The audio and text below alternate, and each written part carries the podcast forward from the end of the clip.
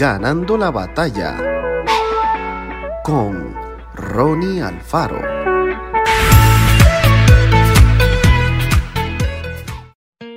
Era la primera vez que Claudio saldría de su país y no lo haría de cualquier manera. Abordaría un avión que lo llevaría a destino luego de tres horas de viaje. Nunca antes había volado, por lo que tenía mucha curiosidad por saber qué sentiría durante la travesía. En minutos más iniciaremos el despegue, anunció el comandante del avión. Por favor abróchese los cinturones de seguridad y sigan con atención las instrucciones de nuestra tripulación. La adrenalina corría por las venas de Claudio durante el carreteo del avión, al tiempo que cerraba sus ojos en un esfuerzo por calmar sus nervios. En cuestión de segundos, el avión se elevó y empezó a sobrevolar la ciudad.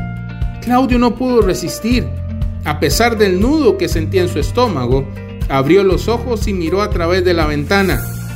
No lo podía creer.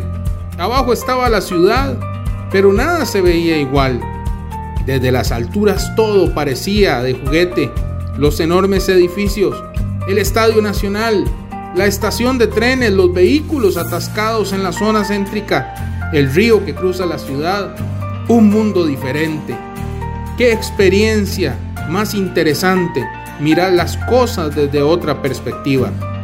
Ese problema que nos parece gigante, esos pensamientos de inferioridad que no nos permiten conquistar los sueños, esas palabras que nos han hecho sentir que no somos capaces.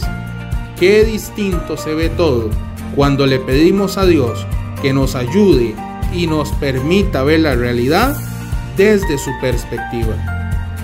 Conocer a Dios cada día al hablar con Él en oración y escuchar su voz al leer la Biblia nos ayudará a ver la vida y los problemas en la dimensión correcta.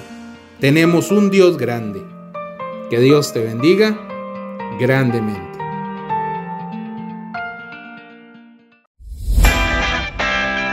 Esto fue Ganando la batalla con Ronnie Alfaro. Y recuerda, síguenos en Spotify y en nuestras redes sociales para ver más.